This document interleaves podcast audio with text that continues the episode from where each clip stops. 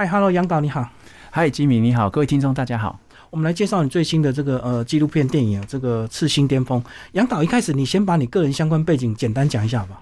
OK，好，呃，我是纪录片导演，然后在就是接受是学院派的训练啦，所以就是传播学院毕业之后，然后就进制作公司，然后也有大概二十几年的工作经验。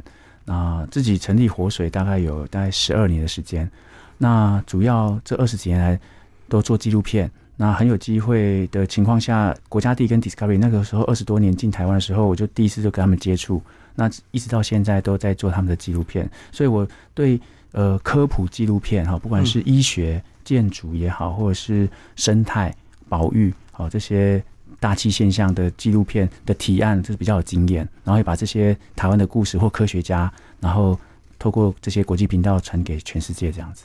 所以，像听导演这样讲，好像是一个比较有企图心的导演，能够吸收这些新知识。不然，有些人可能不太敢触碰这些新科技。的确也是这样，但是我们还是呃。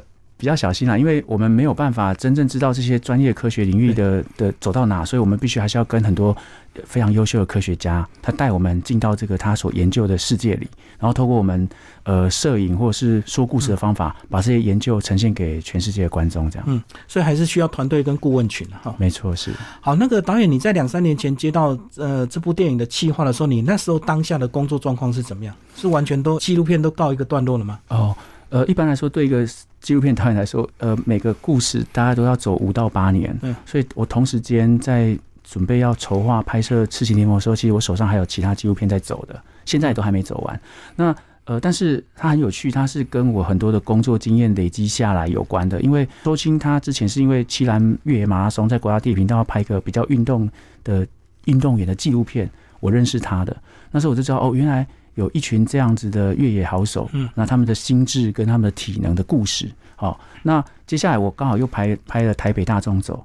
然后又去了呃那个雨林拍摄那个植物猎人，所以这些故事它帮助我更更多大量的进到山林，也看到运动选手。那周星跟古大哥他们刚好自己人生有这个规划的时候，他们想说可不可以找手艺导演来帮忙做记录？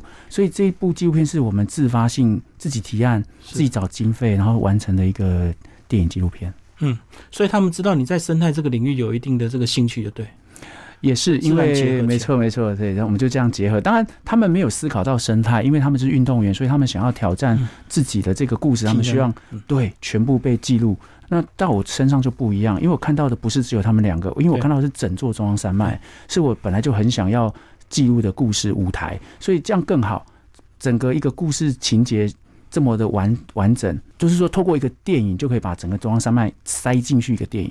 好，这个一个是很庞大的资讯量，要放进去，又要看到人的努力，我就觉得啊，这个计划看起来应该都不错。主要最后困难还是要怎么拍而已。等于透过他们两个的故事，你能够让我们大家更理解所谓中央山脉的一个这个脉络系统。是刚好这样不谋而合就碰在一起了。对，哎，可是你刚刚提到说每部纪录片其实你都要花蛮长的时间，那是不是跟商业电影比较不一样？就纪录片有时候它所要求的可能是要一个更完整的一个节点或结果，而不是。为了档期而结束这样子，没错，因为纪录片你不知道你的故事主角会走到哪里，然后做一个结束，其实很难。但是这部纪录片算好掌握，是因为它有目标，那它有明确的要在什么时候完成目标，所以当他目标结束之后，就是已经公布结果了。那但是到公布结果，可能对我来说还不够，因为对任何一个纪录片导演来说，都是到菜市场去买菜，然后要很多材料都买足。买足买够之后，你才可以进厨房去炒菜。所以我还要在思考，他们完成结束之后，我到底有没有办法把中央山脉讲够？讲不足够，我就必须要再自己去上山拍。哦，再增加，再增加，然后或者透过动画，或者是访问学者，再把这个整个故事完备，把它拼凑起来。哦，对他们两个来讲，那一天只要真的计划完成之后，他们就结束了。那剩下都是导演的工作，你怎么样让他叙述或让整个电影更完整，就对。是没错。那当然。他还是有时间性，因为周星跟古大哥说，他们需要用掉两到三年的时间做训练。对，所以那个时候对我很有挑战，是说，因为我是生态导演，我不太可能去拍一个速度的东西在生态的一个中央山脉跑，因为这不是真正故事的最大核心。因为生态你应该是跪地闻花香，你要慢慢走进去，慢慢观察，把节奏放慢。慢慢拍。对，很多人就说：“哎，手影怎么会拍一个这种故事在中央山脉？”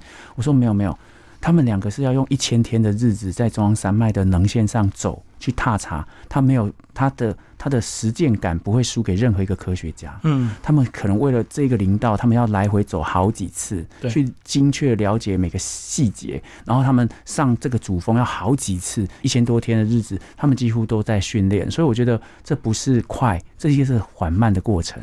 然后把全部的能量跟养分在那个八天半再把它完整实践一次。哦，所以这样讲，他们在训练跟准备的过程，你们也会做一些适当的跟拍，对不对？没错，它才是真正纪录片的核心。所以，如果我们要把山的立体感雕塑出来，或人的人的性格雕塑出来，那八天半不一定可以完整看到。所以我他们他们很愿意给我三年的时间去记录他们。所以他们那个人的立体感、人的脸，还有山人跟山的关系，我就更有时间去取材，对，然后放到电影里面来。等于那八天半是最大阵容的这个拍摄团队跟最多组，可是，在训练的过程，其实随时都要跟拍嘛。没错，所以八天半像开讲，所以你都会跟吗？三年几乎都是我跟的，因为对我对一个纪录片导演来说，人的互动、人的挑战、人的 research 啊，就是去查资料、好实践的过程，那是缓慢的。对我来说，对我在取材故事来说是非常重要。三年的每一次的上山训练，我们都会相约，然后。我只要时间可以，我没有出国其他外景的话，我尽量都跟。然后，所以我可以至少我有个概念，是我北一、北二、北三、南三、南二、南一，我一定要看到他们训练的过程。哦，真实的样貌，对，而不是影片拍回来你来看。没错，然后八天半就不是我的能力所及了，哎，因为它需要很大的体能。然后。他有说：“哎，导演八天半哦，只要我们码表按下去，我们就不会理你了。你不能帮我们喊停哦，这样。对你，你如果真的全程跟，反而是拖累他们两个。没错，这时候我们当然有别的对策啦。我们我知道有这个结果，所以我就开始请他们也推荐几个精英的越野跑者，他们的体能输出可能可以两天到三天，可以跟他们两到三天。那我们就安排四到五个这样精英选手，然后我让他们在一年内教他们如何摄影。”然后这个摄影不只有拍哦，他们还要访谈哦，代表导演的角色去访问，嘿，所以把一些技巧教给他们，然后才可以呈现这一次大家在电影看到那个样貌。所以这些呃越野跑者反而把他训练成摄影师。是的。那如果真的找真正的摄影师，可能体能上就会非常落差非常大，很大很大。他只要两两到三分钟看不见，就永远都看不见了，就追不上了，就追不上。哎，所以你等于是反向啊。在他们的同样的这个领域去找出适合的人来协助这样的一个电影工作是没有错，所以对我来说就是一个很很很缜密的一个筹划。然后当然这这些越野跑者的伙伴也非常热情，他们愿意帮助古大哥跟周青他们完成这个梦想，所以这是一个群群体的力量。呃，完成的一个结果。嗯，不过你个人的体能上是无形中也 也被训练到了。这三年的期间，那个时候在还没拍以前，在骑兰马拉松的时候，其实我已经接触半马跟全马，我都有完赛。然后我骑兰马拉松，虽然我是拍摄骑兰马拉松的导演，但是第二届我就参加五十公里的越野马拉松，我有完赛。嗯，那第三年我想要挑战那个一百公里啊，我没，我被被关门。我是在第五十几公里的地方就被关门了，因为我在没有在一定的时间内跑进去。哦，太久了，已经关门了。对，所以啊，所以也就是说，呃，我我自己有一个压力，说他们也在看，说所以你要拍我们的纪录片，你的体能可以到哪里？所以我也尽量透过这些比赛跟赛道去实践，让他们说，哎，我也可以爬到这个成绩。哎，所以这样讲，其实一个好的纪录片导演会跟着主题而一直成长，对不对？没有错，他需要学，那身体要一起成长。如果是体能负荷很大的的题材的话，对，不是只有编剧写好你就照拍，还要自己一直成长，一直阅读，然后一直动态调整。是，所以当我之前在拍这些题材的时候，最大的体能付出的纪录片哈，就是是那时候是拍台湾特战部队。所以那些是精英精英的孩子，他们的训练，可是他们训练就是一堂课，所以没有关系，或两堂课，然后叠起来的一个训期，所以对我来说还能撑得下去。但是跑越野跑的时候确实不行，因为他们赛道出去我就跟不上，所以的确那个时候很有压力，是你你得跑起来，而且也很有趣，让摄影机跑起来，让观众看起来好像跟着他们跑这件事，就变成在视觉上的挑战，一个形式上，所以。七兰马拉松的确那一年得到的是金金钟奖的最佳摄影，就是因为我们让摄影机跑起来，然后跟着这些赛道的选手在山林里面跑，所以它成为一个未来拍这个次新巅峰的很重要的基础。养分就对了。难怪你的头衔是金奖导演，就是因为 没有不是这样子。谢谢谢谢。好，那接下来是把两个主角先稍微叙述一下。这个就是一个古大哥他自己对自己人生六十岁的一个这个挑战。对我每次都会分享说，古大哥六十岁还为自己人生做这么困难的提案，但他完成了。那古大哥他其实四十岁的时候才开始投入对越野跑跟山铁的训练，他不是呃学院派的运动员。哦，他是呃喜欢这个运动，然后因为为了身体健康，开始在自己学家里附近的学校开始跑操场开始，然后开始迷恋马越野跑马拉松，然后开始玩山铁，他是这样来的。然后他有一次在训练的过程，在参加国际比赛的时候，都是那种两天三天的那个马拉松比赛，他需要长时间的体能付出，那他就把。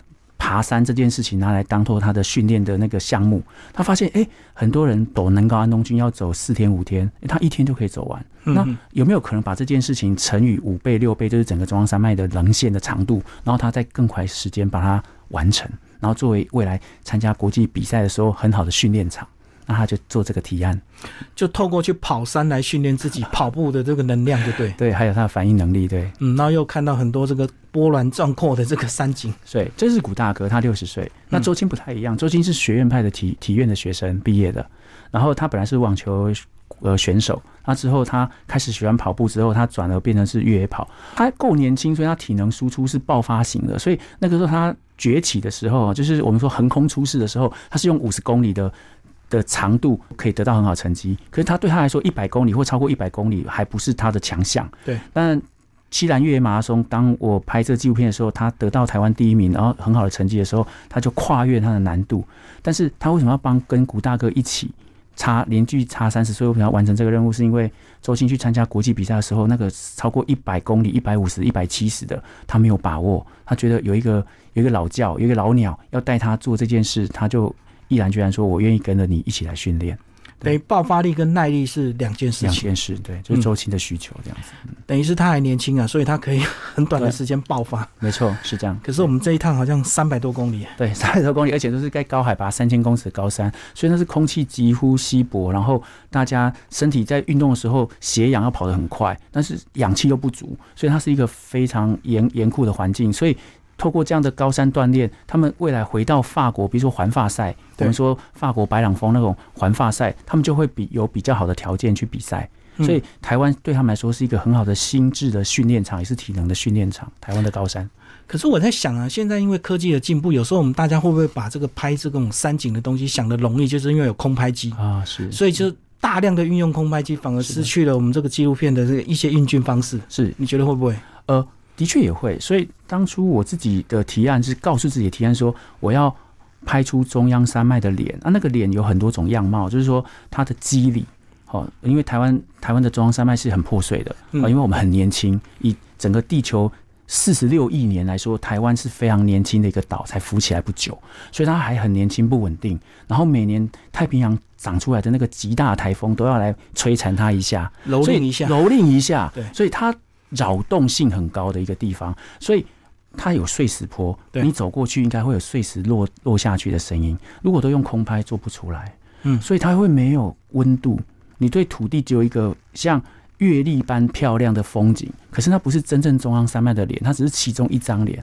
中央山脉有大气现象，马上就温度很低，或者是我们说西南气流那个风在扫过去，电影都有看到，所以那才是真正中央山脉百变的脸，还有它。破碎的地形，那石头落在地深谷的声音，对，所以这次透过这样的拍摄，我反而近距离跟他们一起走，拍的蛮多的。空拍我自己可以算出来，我空拍大概只用掉，如果一个半小时的纪录片，我空拍大概只有二十颗镜头而已，是不多的。嗯嗯嗯，所以还是要实际下去拍就对了。对，我因为是人的故事，所以我的镜头其实大景一些些，我大部分都是中中近景，很 close 的，就因为拍人，因为如果人越觉得困难。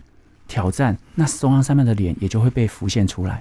对，甚至有时候这个跑者在前面跑，摄影机也在后面跑，后面跟，这样才更有动感。对，会跟着跑。对对，大概是这样的呈现。那还有一个，您也看到，就是我们用三 D 立体的方式，比较是知识性的，然后全面的来看到中央山脉的样子。所以也是我们第一次，应该是台湾第一次把整个中央山脉三百多公里的资讯量丢到电脑里，把每个峰值都拉出来，然后再贴回去表皮。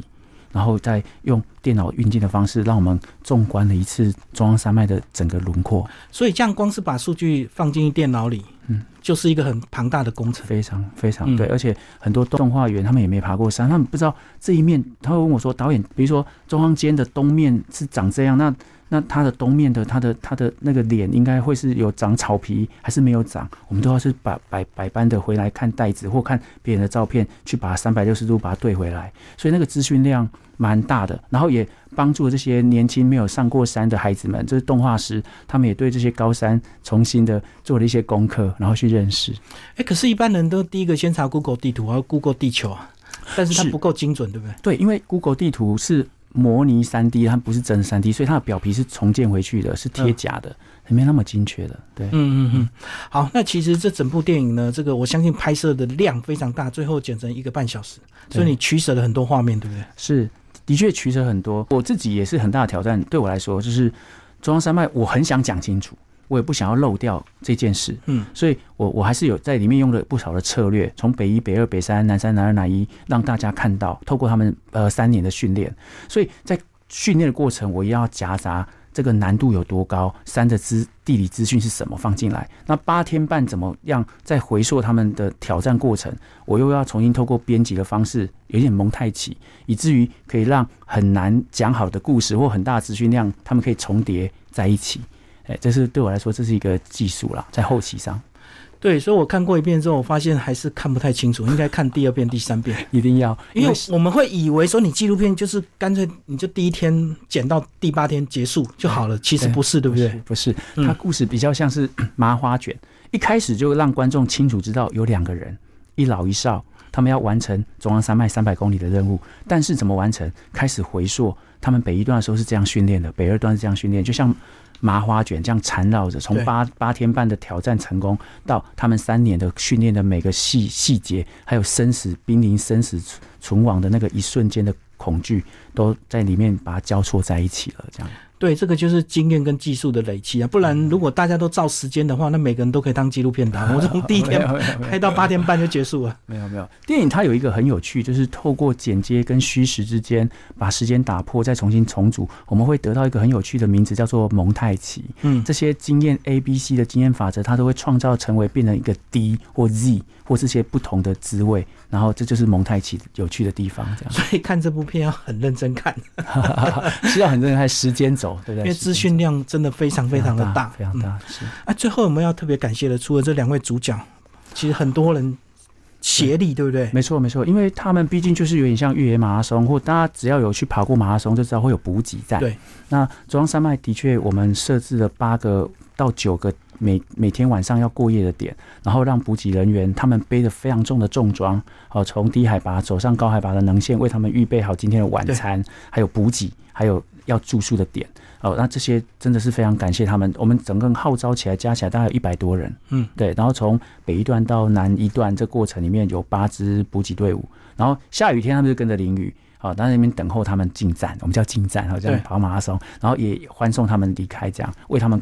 加油打气。那这些过程里面，我也都在每个补给人员里面也训练了一个摄影师，所以补给人员也在里面有大量的演出哦跟展现。当然，这刚主持人你问的有没有遗漏的？有，就是补给这个故事也很好看，但是我没有办法，我还是主线要讲清楚。所以补给店就有点像小片花。哎哦，所以在补给的过程从出发都一直有人在跟拍，一直到他们进站之后，等他们进来。都有很多影像画面，对，是是狗，只是放不进去，放不进来，对对，是这样子，对，嗯嗯，所以我们电影即将要上映，但是后续其实很期待大家继续包场，对不对？对，因为纪录片毕竟不是大明星来帮忙推播，所以大家要知道这个电影的时候，它可能已经下档，再加上很开很很尴尬，是因为它是在年年末的嘛，圣诞节假期是好莱坞的电影很进来很多，所以我们怕被挤掉，所以呃，包场可能是一个手法，但是我觉得口碑更重要。只要看过觉得好看的朋友，就尽量帮我们帮我们推了哈，因为是好看的东西，就不要让他就让他在电影院再留久一点。我觉得这个这个生存法则，我是有信心啦，但是希望大家透过口碑来帮我们推这个电影，这样子。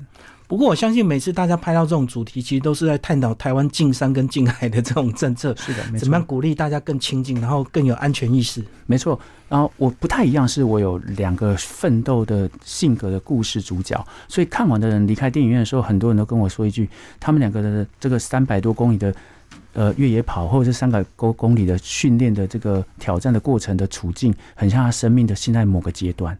嗯，就是在电影里面，我们会看到他们起起落落，上高山下低谷，上高山下低谷，然后吵架，然后晦暗不明的关系，到后面，然后又呃一起接受风雨的挑战，这些。不同的历程，它真是纪录片，它真不是戏剧，它不是我捏出来的剧本。很多人看完之后，他们会说，他们现在的处境刚刚好跟我现在碰到的处境很像，去对位。所以很多人回馈我的，不是不一定只是爱生态、爱爬山，他们也看到人要如何从低谷爬起来的力量。